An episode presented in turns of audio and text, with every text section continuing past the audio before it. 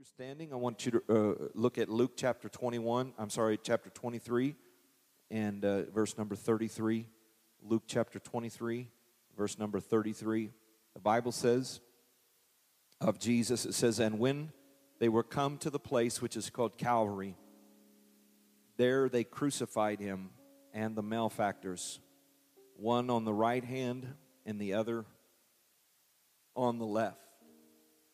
Then said Jesus, Jesus was the, the middle cross. He said, Father, forgive them, for they know not what they do. Jesus had been led to the cross after being cruelly beaten, scorned, mocked, stripped naked in shame, nailed to a, a, a, a rough, splintered, hewn cross, lifted up dying with his final breaths as people were scorning him, he says, Father, forgive them, for they know not what they do. And for just a few moments today, I want to share what God's put on my heart. title is The Victimless Crime of the Cross.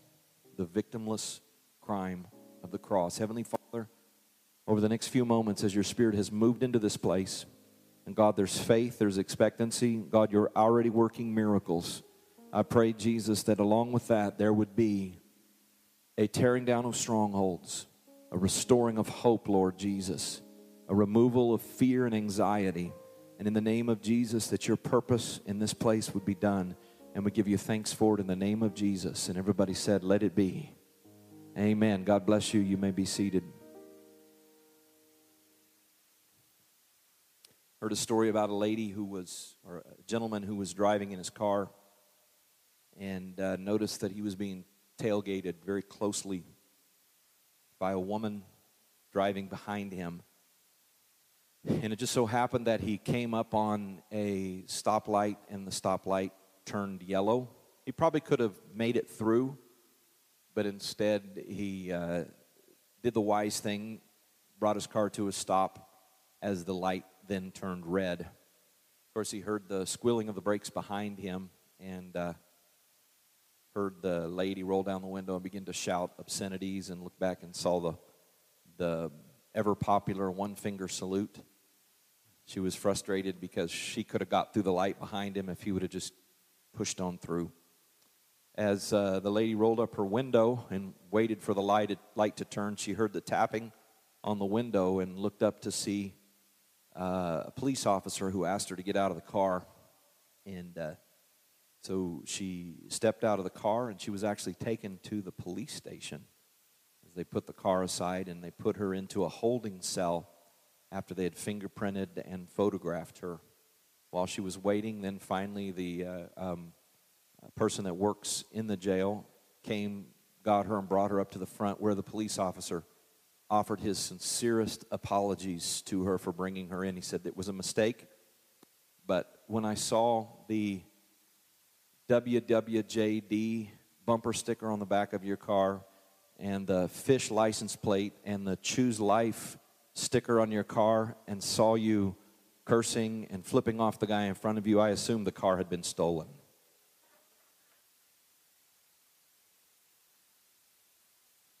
Uh, you know, this story hits a little too close to home for comfort uh, because there are times when uh, for whatever reason, I've lost my cool in traffic and uh, felt like I was slighted, felt like somebody cut me off, and uh, decided I was going to make sure that the score was evened. And afterwards, I realized how foolish it was and how contrary to my confession of faith that is that it was. But what is it that's behind this thing called road rage? What it is, is somebody feels like they've been slighted and they're not going to allow it to go unaddressed. And here they are, so tough and bad in their big multi thousand dollar vehicle that could produce wreckage and carnage on humanity. And here they are losing control. I think the reason that uh, in the past I've fallen prey to road rage is I can't stand to see something that was done not be addressed. One of the hardest things for, for me to watch is if you've seen before the photos and even the uh, video evidence of the Second World War, Hitler regime, rounding up of the Jewish population, putting them into cargo trains to take them to uh, these camps, and um, seeing families with children getting off of these cars just as they're instructed to do and being led. They don't know, but we know now with the benefit of historical perspective that they were being led to a very, very cruel death. And uh, it's so hard for me to look at that. Why, and I'm wondering why, why don't they push back? Why is there no fighting back? How, how terrible it is for something so egregious to happen, for such a crime against humanity to transpire without it being addressed. And so when we look at these crimes against humanity that happen uh, without uh, restitution, it's hard to stomach and it's hard to swallow. That's why when we look at uh, the passage that we read of Jesus dying on the cross, experiencing the excruciating pain, the pain to death. In fact, the word excruciating or the word cross comes from the same word as crucif- or crucifixion and excruciating are basically from the same root word. And when we see the bitter thief on the cross who is cursing at those around him, we see a traditional and typical response to such a crime against humanity. But the real crime of the crucifixion was what was happening on the middle cross. We know that Jesus had never done anything wrong, had never hurt anybody, had never brought uh, any crime into the world. He was crucified because people were jealous of him, jealous of his power, jealous of his influence with the people. And so an innocent man had been beaten, stripped, and crucified. And what a terrible crime the cross represents. But I think it's interesting that today you see a cross in this building. You see people that wear crosses on their shirts or dangling from their necks. How is it that a symbol of defeat and shame became a symbol of victory and a symbol of Christianity. It's interesting that something so detestable, something so terrible, something so criminal becomes a symbol of victory. And I think the reason why that the cross could be such a terrible crime, but it becomes the symbol of Christianity, is in a large part because it was a crime that had no victim. It was a victimless crime. And of course, I know that you may think, well, what do you mean? Obviously, there was a victim to the crime of the cross. Jesus was the one who was victimized on the cross. But you see his words in the midst of this experience when he declares, Father, forgive them, for they know not what they do. What we learn is that while Jesus was being victimized, he was refusing to become a victim. While Jesus was experiencing offense, he refused to become a victim. And the power of the cross is in a large part due to Jesus' ability to be victimized without becoming a victim.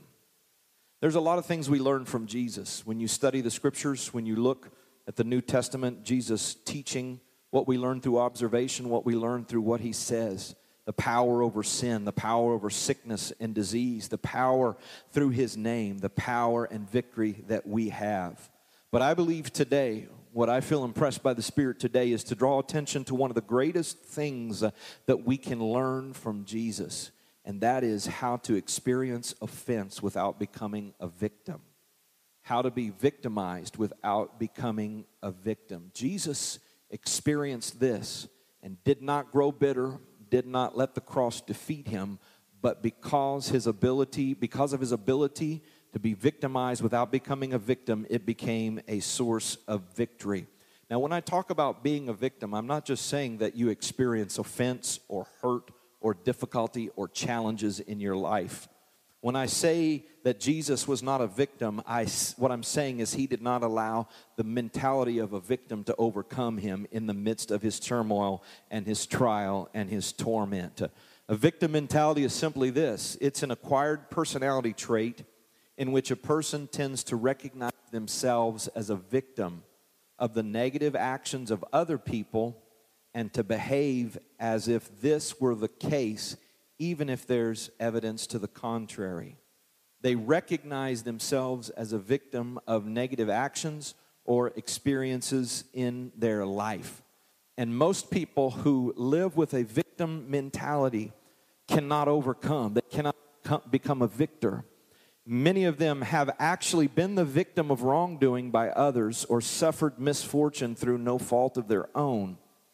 This victim mentality is something that can be developed from family members observing as a child or as a result of situations during childhood or even adolescence or adulthood. The characteristic of somebody who became a victim. See, I'm telling you this because we need to understand that Jesus was trying to teach us how to experience offense without becoming a victim. Because if we want to have victory in our lives and be an overcomer, we've got to be like Jesus. And there's a lot of things that he taught us. And one of the things that he taught us is that you can go through hurt and offense and not be a victim. Amen? So, what is a victim mentality? A victim mentality uh, tends to show up as people identify others, situations, or people as the cause for their current undesired situation. They put the blame elsewhere. They are hyper vigilant in the presence of other people. What are they doing? They're looking for offense. They're always sensitive about offense. Uh, a person that's a victim is believing that other people are generally more fortunate than what they are. There are, uh, most everybody else is more fortunate than me, is the victim of uh, the mentality of a victim. And uh, oftentimes a victim gains relief through empathy from others. If I can get somebody else to feel sorry for me. And unfortunately, a victim mentality leads to self abasing, which means putting yourself down even further than what you are currently. The psychological profile of a victim includes a pervasive sense of helplessness passivity, a loss of control, pessimism, which is negative thinking, strong feelings of guilt, shame, self blame, and depression. And this type of thinking, this type of mentality can lead to hopelessness and despair. I want to remind you today that Jesus came to teach us how to be victimized without becoming a victim.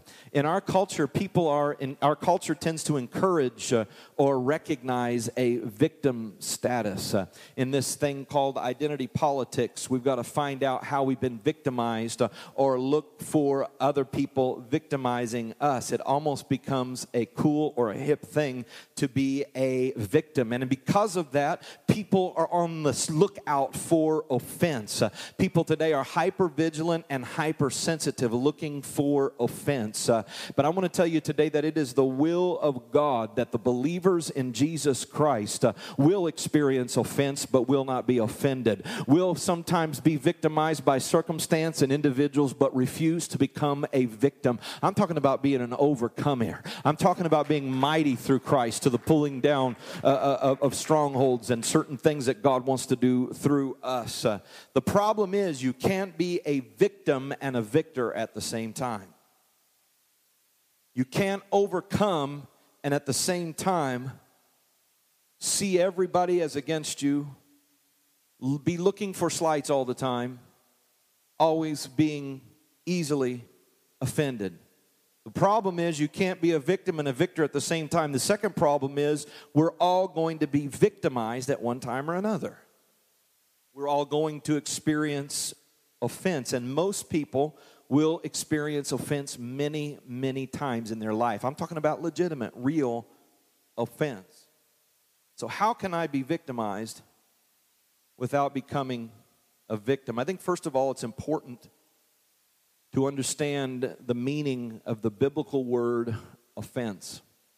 Jesus and the apostles reference this word many times. In fact, 73 times in the Bible, the word offense or offended or offend is there. So, an offense can be a slight or something that causes us to carry resentment for the rest of our lives. It can be something small or something small that becomes something big. But this subject is given close scrutiny by Bible writers and by Jesus himself the idea of offense. Jesus clearly taught that causing offense is dead wrong. Offending or causing people to stumble, stumble brings woe upon the person that brings about the offense. The apostles reinforced this truth as well they said over and over again, don't offend your brother by your actions, saying, in essence, don't make your brother stumble or create a situation where somebody else has uh, an opportunity uh, to be lost. Offense can lead to bitterness and hatred and can be a form of spiritual murder. When we think of offense or offended, uh, we think of this when someone says something that, in our opinion, is too harsh. It can offend us. Or we perceive that we've been overlooked or ignored. Or uh, maybe we've been blamed for something that wasn't our fault. Or on the other hand, maybe we're not getting the credit for something that we accomplished or something that we did. Uh, offense comes from feeling that someone is inconsiderate towards us or thoughtless or maybe has used us for their own purposes. This is the root uh, of offense. There's many, many ways uh, in which a person can be offended. These things um, that we just mentioned, maybe being overlooked or somebody we perceive being too harsh, or maybe uh, uh, we haven't received credit or we received blame, th- these things fall short of the biblical definition of offense because the biblical definition that's used by Jesus and the apostles implies that a person's salvation is at stake. And if you are a believer, you have to learn how not to be offended by every little thing that happens. Uh, but as a believer, you're also looking not to create a stumbling block that would lead somebody else uh, to be lost. Uh, because any offense, e- even small, when we apply it to ourselves, uh, it can endanger our salvation if we let it go far enough, depending on how we react to offense. So, the biblical word offense actually refers to something that causes us to do something wrong, something that is a stimulus or a trigger for evil conduct. The Greek, one of the main Greek words is that's used for offense, that's translated offense, is scandalizo, where the word scandal comes from. There's two usages. The first one is something that's annoying to you. When the Bible says uh, uh, we need to pay the people so they don't get offended, that means they're going to get annoyed but it also can mean a scandal, something significant that causes people to stumble and fall. But overall, the idea of an offense is an act or a series of acts that leads another person into sin. The Bible says we shouldn't do things that would cause our brother or our sister to fall into sin. So the key is when you understand this, you have to learn that offenses are going to come, they're going to happen, but you can't allow them to lead you into sin. And just as Jesus experienced offense uh, on the cross, just as Jesus was victimized on the cross, but instead of it leading him to a loss of faith, it led him to a space of victory. He is teaching us how to be victimized without becoming a victim. Can you do that? Jesus was able to. Jesus was able to. See, irritations and annoyances can turn into bitterness and grudges. The Bible says that offenses will come. That's inevitable. But the question is, how will you respond to offenses? Example in Scripture, the story of Joseph. What happened to Joseph? Joseph was a young man raised in a wealthy home. He was uh, the youngest for a while until his baby brother was born of a host of brothers 10, 11 brothers. And uh, he uh, had God's favor on his life and special relationship and connection with his dad.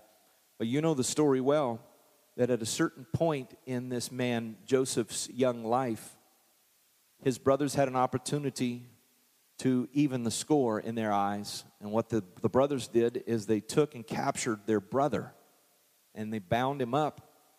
No doubt Joseph was weeping as his brothers perpetrated this violence and crime against him and tossed him into a pit hadn't done anything to them to hurt them. They were just jealous of him and they left him in this pit. They were going to leave him there to die. And then they came up with an idea of rather than just a wasted life, why don't we get some money out of him? So they pulled their brother up out of the pit and sold him into slavery with a band of travelers. They sold their own brother into slavery. So I want to tell you that uh, Joseph absolutely experienced great offense, victimization in his life. Uh, not only that, but uh, it wasn't just his brothers, but circumstance victimized the life of Joseph as well. Joseph ended up in Potiphar's house. God favored him, but you know the story well. Potiphar's wife told a lie because she could not get Joseph to go against his values and lie with her. So, because of his integrity, he was thrown into prison. He was victimized by circumstances while the whole time trying to do the right thing. While he was in prison, not only was he there for a little bit, but he was forgotten in prison by those who receive the word of deliverance through God's message to Joseph. How, Joseph, can you experience such crimes against you as a person? How can you be victimized so unfairly by circumstances uh, and by people that are supposed to love you, your own brothers? Uh, yet at the end of the day, you end up on top because you are an overcomer, you're a victor. The reason is Joseph knew how to avoid becoming a victim, even though he experienced experienced many experiences uh, of victimization. Look, look at this scripture here in Genesis chapter 50 and verse 19. When Joseph's brothers came back to him, Joseph said unto them, Fear not, for am I in the place of God? But as for you, you thought it evil against me, but God meant it unto good to bring to pass, as it is this day, to save many people alive. Now, therefore, fear not. I will nourish you and your little ones and be comforted them. And he spake kindly unto them. What is this saying? Joseph is saying here, I'm not holding this against you guys. I'm in a position of power. I could even the score right now because what you did was grievous. But don't fear. You meant it for evil, but God brought something good out of it. So I'm not going to hold it against you guys.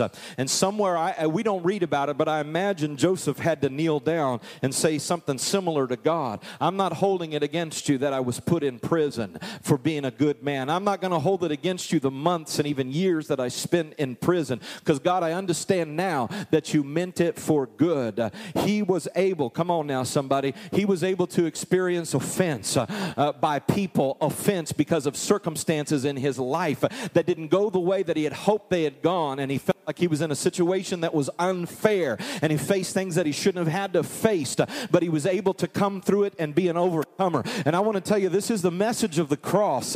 The message of Jesus Christ is that you will experience offense and hurt in your life. If it wasn't going to happen, Jesus wouldn't have talked about it. But he said it's going to happen. You're going to go through it.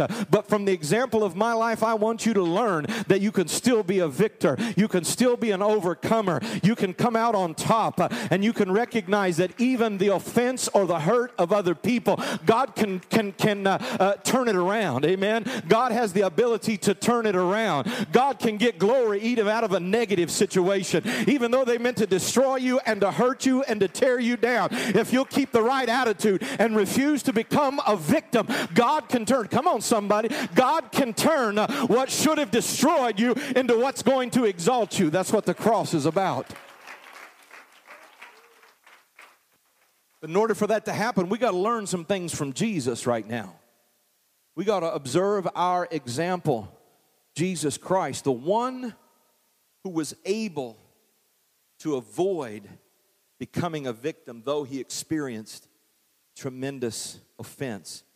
So uh, here's what I want to tell you today.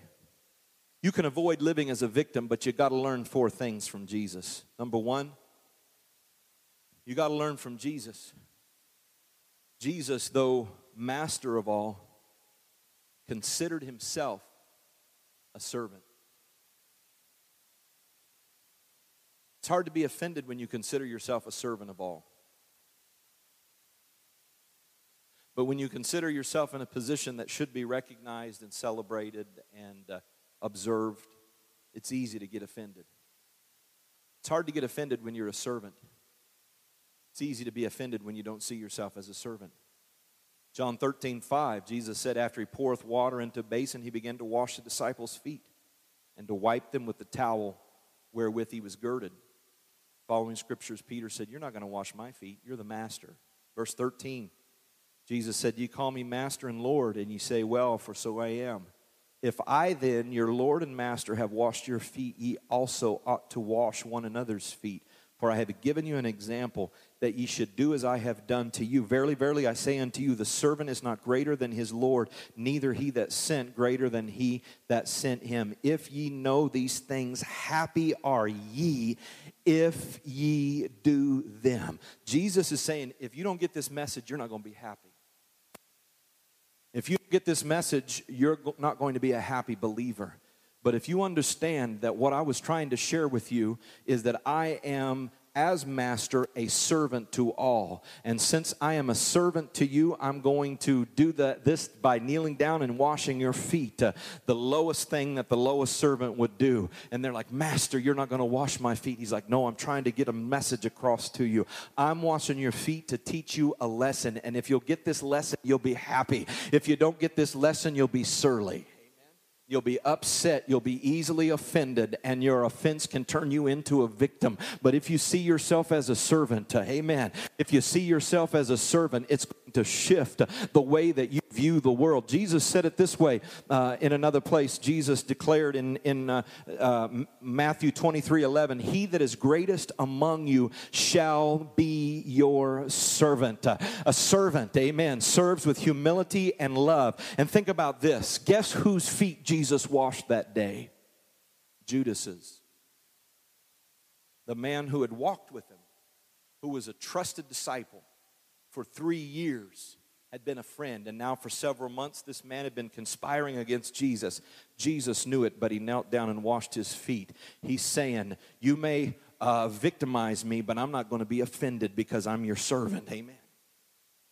Hallelujah. Jesus, help us. Come on, let's ask Jesus to help us right now because God wants to turn us into a group of overcomers. But the only way we can overcome is we've got to learn some things from Jesus.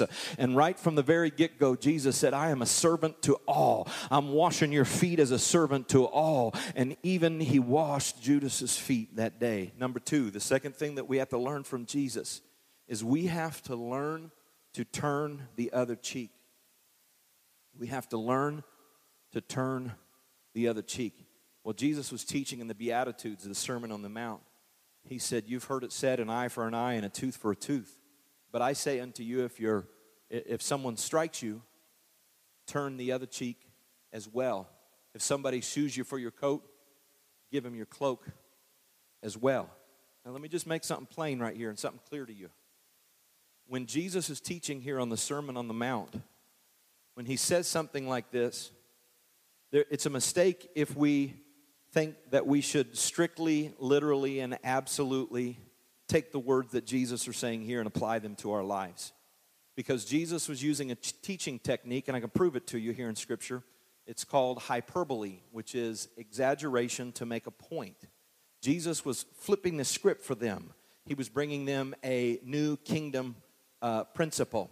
So he wasn't telling us literally that if somebody strikes us, that we're to turn around and tell them to strike the other cheek any more than he was literally telling you to gouge your eye out if your eye offended you or cut your hand off if your hand offended you. He was using hyperbolic statements to make a point that you've got to switch the way that you've been thinking. Remember, in one place, uh, the scripture says that uh, if you don't uh, hate your mother, your father, your sister, and brother, then you can't be my disciple. Was Jesus really meaning that we are supposed to hate these? No, Jesus didn't teach to hate anyone. He was using hyperbolic statement to make a point. So, what is the meaning of turning the other cheek? What is Jesus teaching us to do when he says, uh, You've heard it said, an eye for an eye and a tooth for a tooth, but I'm telling you to turn the other cheek. Uh, what he is saying, if you look at it at its face value, he is saying, You've got to be able to experience offense and not retaliate.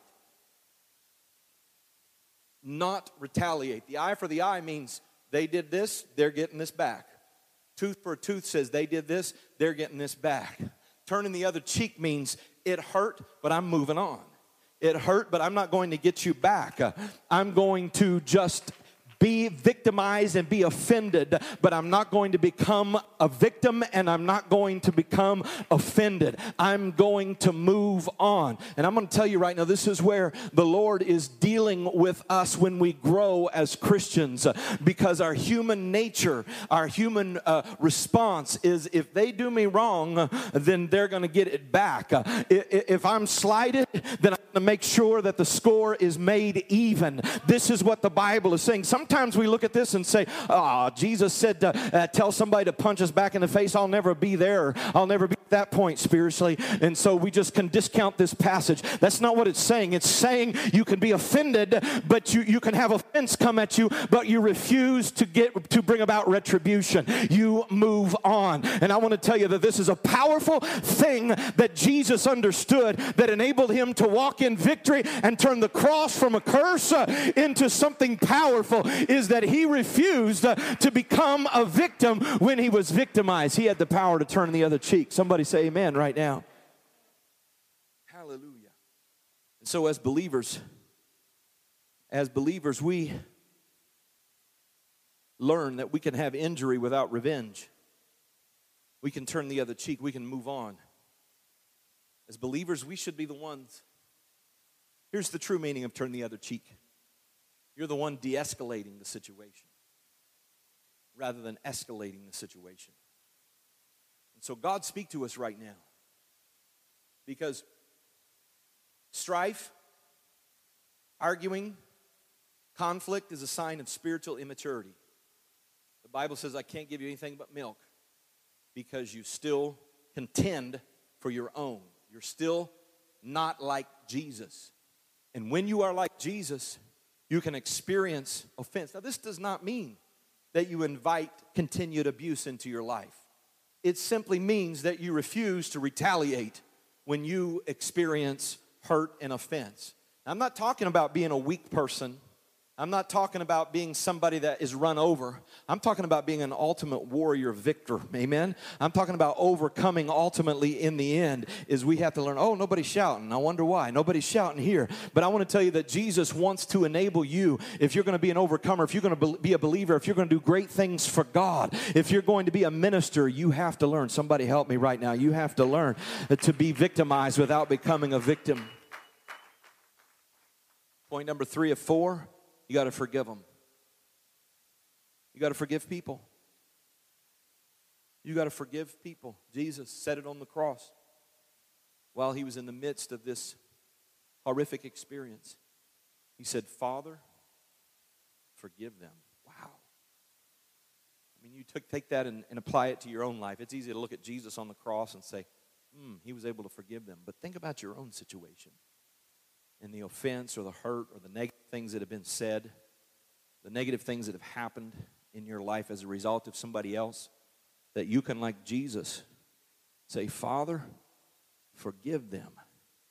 Man, Jesus made a huge point of this. I know, uh, uh you know, we like to jump and shout and get our Holy Ghost on, but when it comes down to it, we got to look at what the Word of God is teaching us and what, what Jesus expected us to live. And it's only through the power of the Spirit, amen? Because our human nature won't allow us to do this without the empowerment of the Spirit. But Jesus said, You got to forgive somebody 70 times 7 of the same offense in one day. That is a profusion of forgiveness. I know I talk about this a lot, but where God's taken us as a church, I know the enemy's going to attack. And if we have a group of people in this church that can be offended without becoming a victim, then the enemy will not know what to do with this church as it moves forward. God's preparing us right now. I believe God's taking us through a season of preparation for the next level because when the church starts moving forward, when it locks into gear and lurches forward, you better believe the enemy's not going to be happy. But there better be some people that are not only powerful with God, but they know how to experience offense without becoming a victim, without becoming offended. Because if the enemy can use anything, to try to cause us to stumble, to try to cause the church to falter. He will. But what about a church that doesn't stumble over what causes other people to stumble? What about a church made up of people that don't slip on the same things that cause other people to slip up? How do you do that? You got to be like Jesus. You got to be able to experience offense that comes at you and not be offended. Come on. I'm talking about right now growing up spiritually and saying, God, let it happen in us. The Bible teaches the, the, word tormentors is only mentioned one time in Scripture. Matthew 18 34 says, His Lord was wroth or angry and determined and delivered him to the tormentors till he should pay all that was due unto him. So likewise shall my heavenly Father do also unto you, if ye from your hearts Forgive not everyone his brother their trespasses. I want you to notice this word tormentors. It's the only time it's mentioned in Scripture. Oftentimes, the word torment refers to hell. God is saying, Jesus is saying here, that if you harbor unforgiveness, it's hell on earth. It's torment on earth. And I, I just noticed this in Scripture. He says, He's going to deliver you to the tormentors until you paid what you originally owed. This goes from the story where the man was forgiven a great debt and then he went and wouldn't forgive another man of a small debt. It says you're going to be in prison to the tormentors until the pound of flesh is taken out of you. Amen. How many are so glad that we don't have to reap everything that we've sown? How many are so glad that God's forgiveness in our life enables us to sidestep so much judgment? But God says if you can't let forgiveness flow in your life, you're going to be released to the torment uh, that's going to execute that judgment that you were sidestepping through God's forgiveness. Uh, but if you let forgiveness flow in your life, uh, then you can be released from the torment that would extract the judgment that would come from you. So if you want to learn how to be victimized without becoming a, a victim, you have to learn to forgive and let forgiveness flow in your life and release people from the debts that they hold against you. Come on, somebody say amen if you believe that. Unforgiveness opens the door to torment, to a lifetime of victimhood, a mentality that keeps you oppressed and repressed. And the last thing about Jesus that we learned that enabled him to be victimized without becoming a victim is the love that was shed abroad in his life. God is love. At the root of what enabled Jesus to experience the cross without becoming a victim, at the core of it was that Jesus was full of the love of God. Look at Corinthians 13, uh, 1 Corinthians 13, 4 and 5. It says, Love suffereth long and is kind. It envieth not. It vaunteth not itself, it's not puffed up, nor does it behave itself unseemly. It seeketh not her own, it is not easily provoked, it thinketh no evil. What is the Bible saying here? It says is love is never quick to take offense. Because when you have the love of God flowing through your life, it enables you to overcome evils and offenses. When God's love is shed abroad in our life. To get the full meaning of this, you'll have to listen to Wednesday night's Bible study where we talked about the love of God. The Bible says uh, that the fruit of the Spirit only comes when you're abiding in the vine. So God's love can only flow through us when we're connected. And if we're disconnected, we can't fake it. Uh, we can't force fruit to pop out if we're disconnected. But if we're in relationship with God, if His Spirit is flowing through Him, if we're in the Word of God, if we're walking daily in prayer, then guess what's going to flow out of our life? The kind of love that Jesus had that isn't isn't easily provoked, uh, that doesn't get offended easily, but's able to cover a multitude of sin or a multitude of offense. Uh, Jesus was able to be on the cross uh, in full pain, being offended and hurt and struck, having been turned in by his dear friend. He was able to experience that and not become a victim because love was flowing through his life. Amen. Oh God, let the love of God be shed abroad in my heart. Let's put our hands together and praise the Lord for his word. Amen. Could you stand together with me right now? So today, we've experienced the visitation of the Spirit of God. God's moved in this place. There's been healing released in this house. And today, God's word has come to release us, to release us from enemy strongholds. The Bible says in 2 Corinthians 10 3 and 5 says, Though we walk in the flesh, we do not war after the flesh. For the weapons of our warfare are not carnal, but mighty through God to the pulling down of strongholds, casting down imaginations and every high thing that exalteth itself against the knowledge of God, and bringing into captivity every thought to the obedience of Christ. what I believe God wants to do in this place. God wants to do super, something supernatural through the power of the Word of God and the power of the Spirit of God. Because the Bible says what we war against, this battle that we're in, is not going to be fought by human means, human ingenuity, by human assertiveness, by fighting against humanity or other people. But it says, the weapons of our warfare, through these weapons, the Word of God, prayer, the Holy Spirit, there is power for strongholds to be torn down. And we talk about a stronghold, what are we talking about? Well, it says here, casting down imagination, every thought that exalteth itself against the knowledge of God. A stronghold is something in your mind, a way of thinking, a way of thinking that keeps you from walking in victory. In the Old Testament, we hear about strongholds in battle. What were they? I've said this before, but what a stronghold was was a hiding place, usually in the side of a hill, perhaps in a cave, where an enemy combatant could put his weaponry, his bow, his bows, and all the arrows, have a stock of arrows, and when whoever they were competing against or fighting against would come up, the soldiers would be down there engaging with the soldiers. But every time whoever was fighting against the enemy would begin to make progress from the stronghold, a sniper who was hiding out had the ability to undermine all the progress that the other side was making because he was in a hidden place.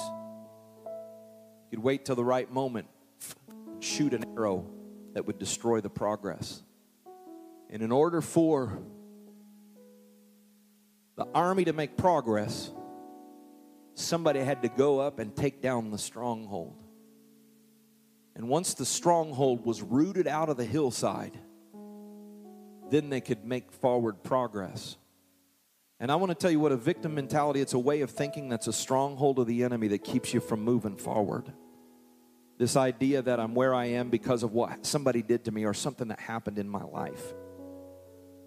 And uh, holding this resentment becomes a stronghold. What does that mean, Pastor? It means every time you start to make progress, the enemy says, I know where I can go. I got a spot there in their mind. It's a way of thinking that enables me to string up the arrow and to stop them in their tracks. So, as long as the enemy has a stronghold, see, that's what Jesus was trying to teach us on the cross. He's saying, don't give place to the devil. Don't become a victim of circumstances in your life because it becomes a stronghold that the enemy can use against you for the balance of your natural life to keep you from progressing where God wants you to be and, and what God wants you to do.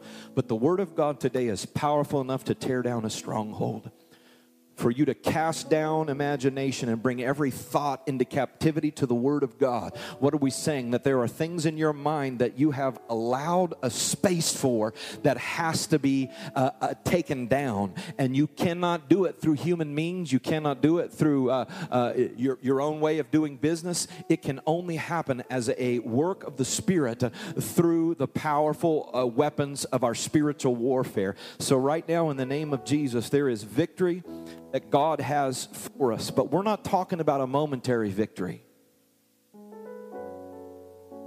We're talking about a quantum change in the way you do business, a change in life, a change in the way that you see things, a change in the way that you exist. For too long, are you listening to me right now?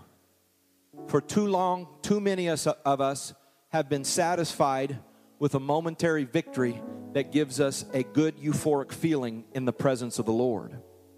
And then we go back out and start to make progress, and the stronghold is still there. What is the stronghold? The stronghold is a victim mentality. The stronghold oftentimes is offense that's been left there. Amen? But in the name of Jesus, right now, I'm praying that somebody would begin to walk in victory and make progress that's not temporary, but that is a leap forward that's only going to lead to a greater leap forward. You know why? Because that's what happens when we become more like Jesus.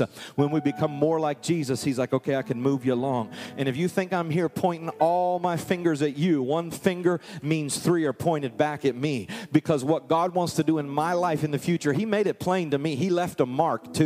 He made it plain to me that the only way I can use you, the way that I want to use you, is you have to learn to experience offense without getting offended. You have to learn to be victimized without playing the victim. You have to learn, amen, just like Jesus, uh, to say, Father, forgive them. Let me just give you a little tip now. Then we're going to let the Holy Ghost move in this place because I feel like there's some victory that God wants to, to produce in some, in some Christian lives right now. But this is, this is a, an awesome revelation from the Word of God. Because some of you may be like, I, I, I try to forgive, but I can't. I really want to forgive, but I can't let it go. Because I look at the ledger and they owe me so much because of what they did or because of what happened in my life. I can't ignore the ledger. I can't ignore the debt. What did Jesus say? What did Joseph say? Pretty much the same thing. Jesus said, Father, forgive them, for they know not what they do. Joseph said, You meant it for evil, God meant it for good.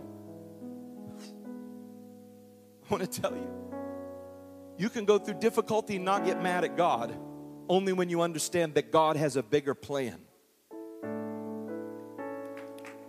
You can go through the offense of individuals, current, past, deep past, and l- release it when you understand that God can take this and redeem it uh, and get glory out of it and use it.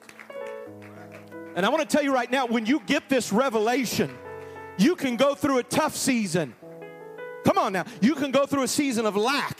You can go through a season of offense. You can go through a season of hurt uh, and not let it change who you are because you realize God's doing something. I don't know what it is. I don't understand it, but God's doing something in me. I'll probably understand it better down the road. I'm not even going to try to figure it out now. But one thing I do know that nothing I go through will I have to go through without God's permission.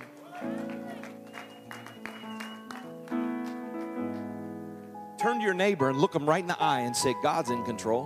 Come on, tell him. Tell him.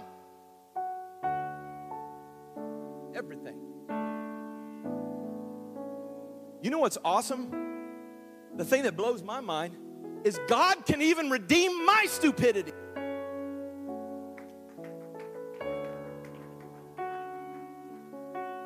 Bring about his glory. Jesus was on the cross dying. He said, Father, forgive them.